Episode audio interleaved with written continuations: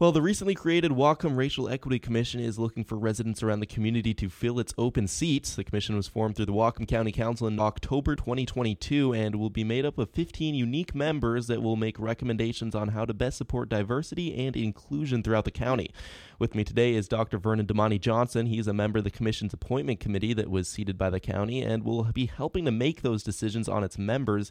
He's just one such community member who has played an important role in seeing this commission to fruition. Uh, thanks for taking the time to talk today, Dr. Johnson. Really appreciate it. Oh, you're very welcome. So, give us a little bit of background on the uh, Racial Equity Commission, uh, kind of why people thought the need for it arose, and how it got to the stage that's na- it's at now.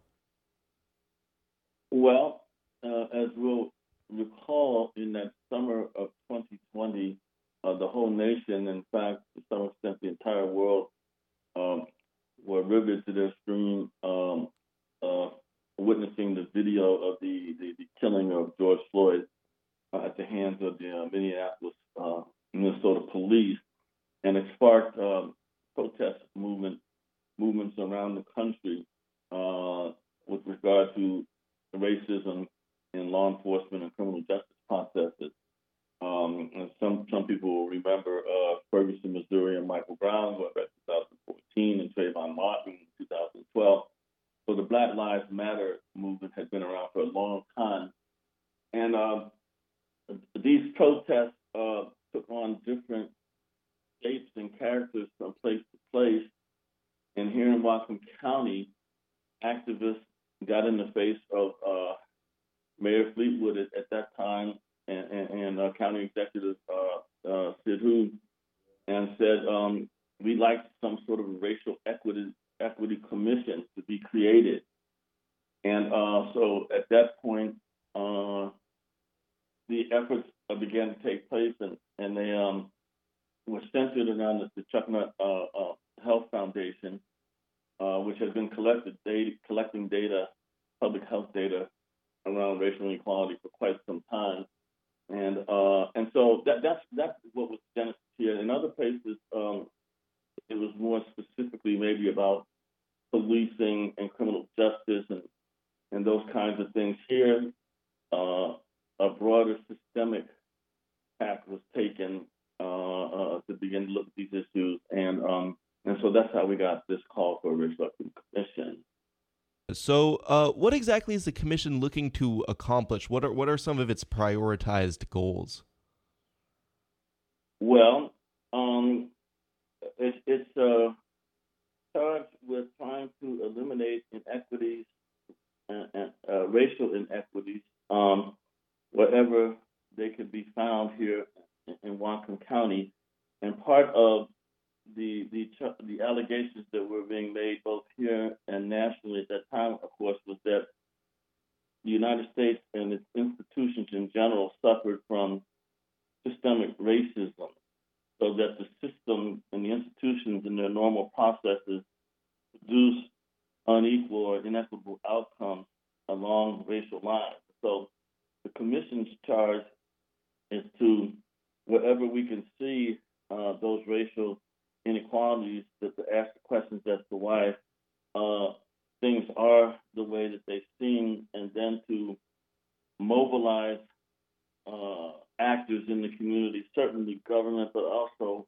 large uh, institutional actors and civil society to begin to address those issues. And, and, some of the main ones that have frequently been talked about and, are, and which are in the ordinance that was passed by the county and the city would be in areas of educational attainment, healthcare, out, access and outcomes, uh, criminal justice, of course, and also uh, care, like access to child care and, and, and, those kinds of things. Um, so that's kind of what the vision is for what this uh, uh, uh commission's work would be.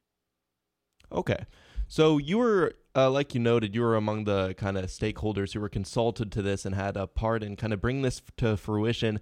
Um, from what I understand, you have a background in civil rights work here in Whatcom County. Can you kind of speak to the, your experience in this and what kind of president uh, this racial uh, equity commission has in Whatcom County's history?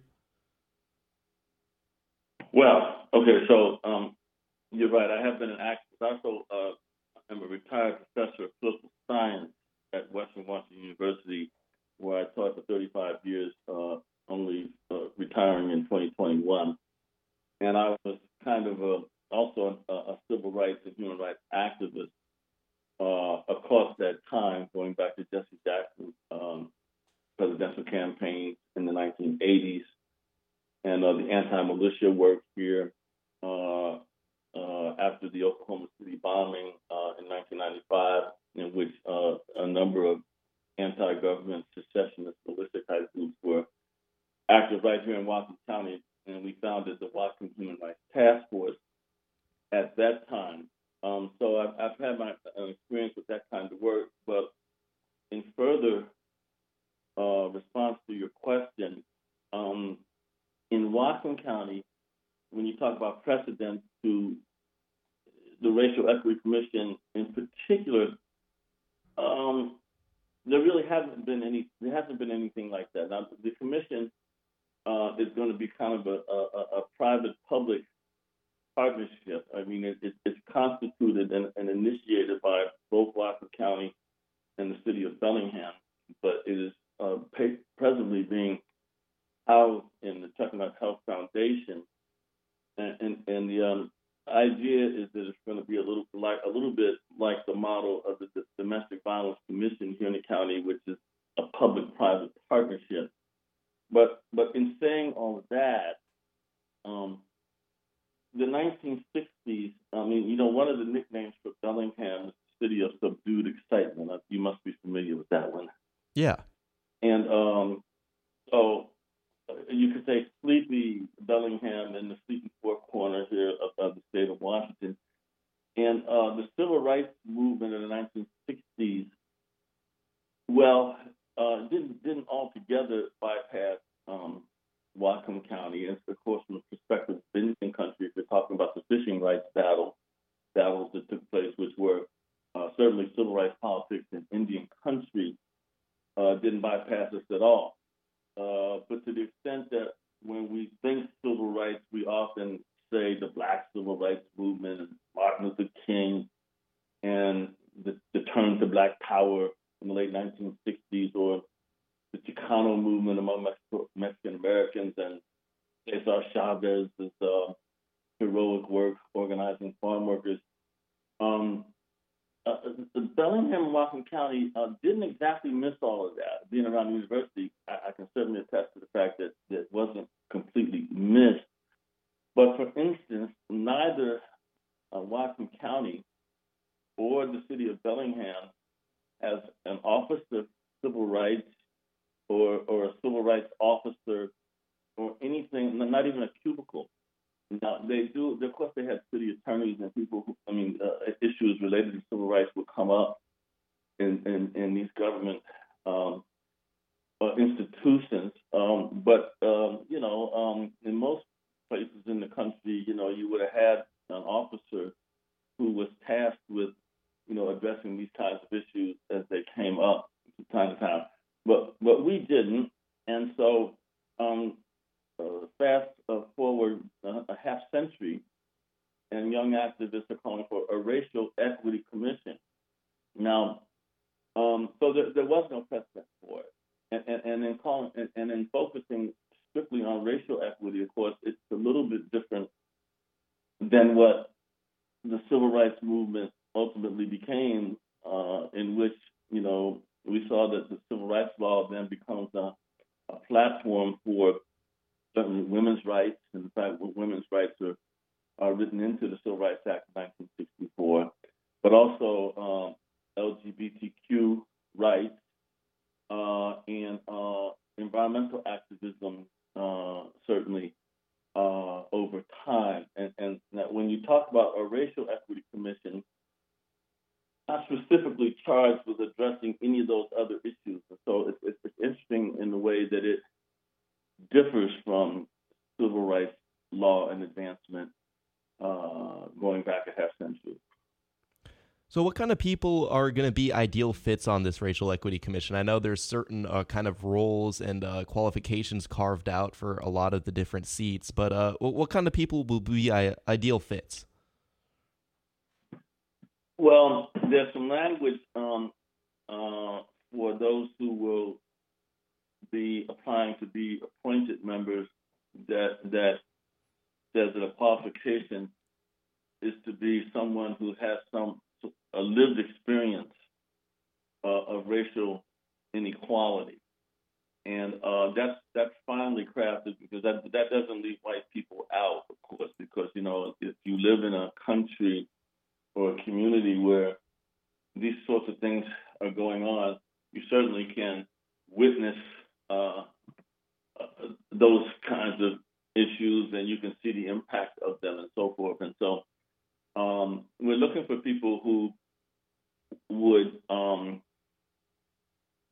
agree uh, that racial inequity, racial inequality remains a problem in our community and, and, and who are willing to roll up their sleeves and begin to see how we can tackle and, and address racial inequality. And what kind of work can they expect to do on the commission? Well, you know, so we we have two. So that we're involved with, um, you know, vetting the people who would be appointed to the, the commission. But of course, the institutional there are 19 institutional players that can appoint their own members. So there's like 19. Uh, so, for, for instance, the Lummi Nation, the Nooksack Tribe, um, uh, one representative from Whatcom County, one from the city of Bellingham. Uh, the other municipalities in the county um, will have a representative. Law enforcement, um, uh, both at the city level and Whatcom County Sheriff's Department, um, school superintendents um, uh, of the uh, the public schools, uh, and then uh, a number of groups like uh, in, in, the Hispanic and, and Native or the African American communities, such as community to community development, and organizations of that sort. So they automatically get seats at the table. You see what I mean? So because their their agency will appoint members and then and then there's 19 people like that, and then there's 12 others who will be private citizens who apply because they want to be part of it. Um, so I'm trying to. Your question was, what kind of work would I be expected to do? Well, um, the um, the Chuckanut Health Foundation since 2011 has been uh, collecting data. Uh, I mean, they, they initially had uh, something called the Community Health Assessment that began to show racial inequality in education and healthcare and some of these other areas. And, and they've continued to track uh, those statistics and data. And I think that one of the things the commission will want to do is take a look at that collectively. And the, the vision is that there'll be, aside from the commissioners themselves, there will be a number of um, uh, uh committees uh, or teams that begin to look at, for instance, educational, you know, inequality in educational outcomes, for instance, or um, um, uh, inequity in, in incarceration of certain uh, races of color, particularly Native Americans and, and, and Latinos and, and, so forth, and even Americans, and um, begin to see what, what can be done to address those kinds of um, inequities.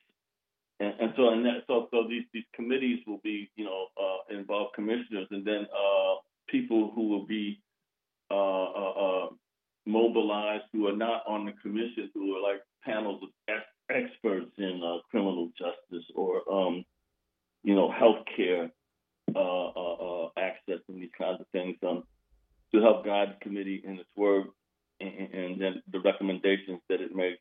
Again, to county and city governments, uh, but also to, uh, you know, East Health and, and uh, Sea Mar, and, and, we're talking about healthcare and, and other, again, private agencies that are involved in delivery of these services. All right. Well, that was Dr. Vernon Damani Johnson, member of the Whatcom Racial Equity Commission's Appointment Committee. They're selecting members with a uh, deadline of February 29th at 11:59 p.m. So if you're interested, get those applications in. We'll have link to the, links to those on our website, uh, mybellinghamnow.com. Um, thanks so much for the time today, Dr. Johnson. Really appreciate it. Thank you so much for having me on.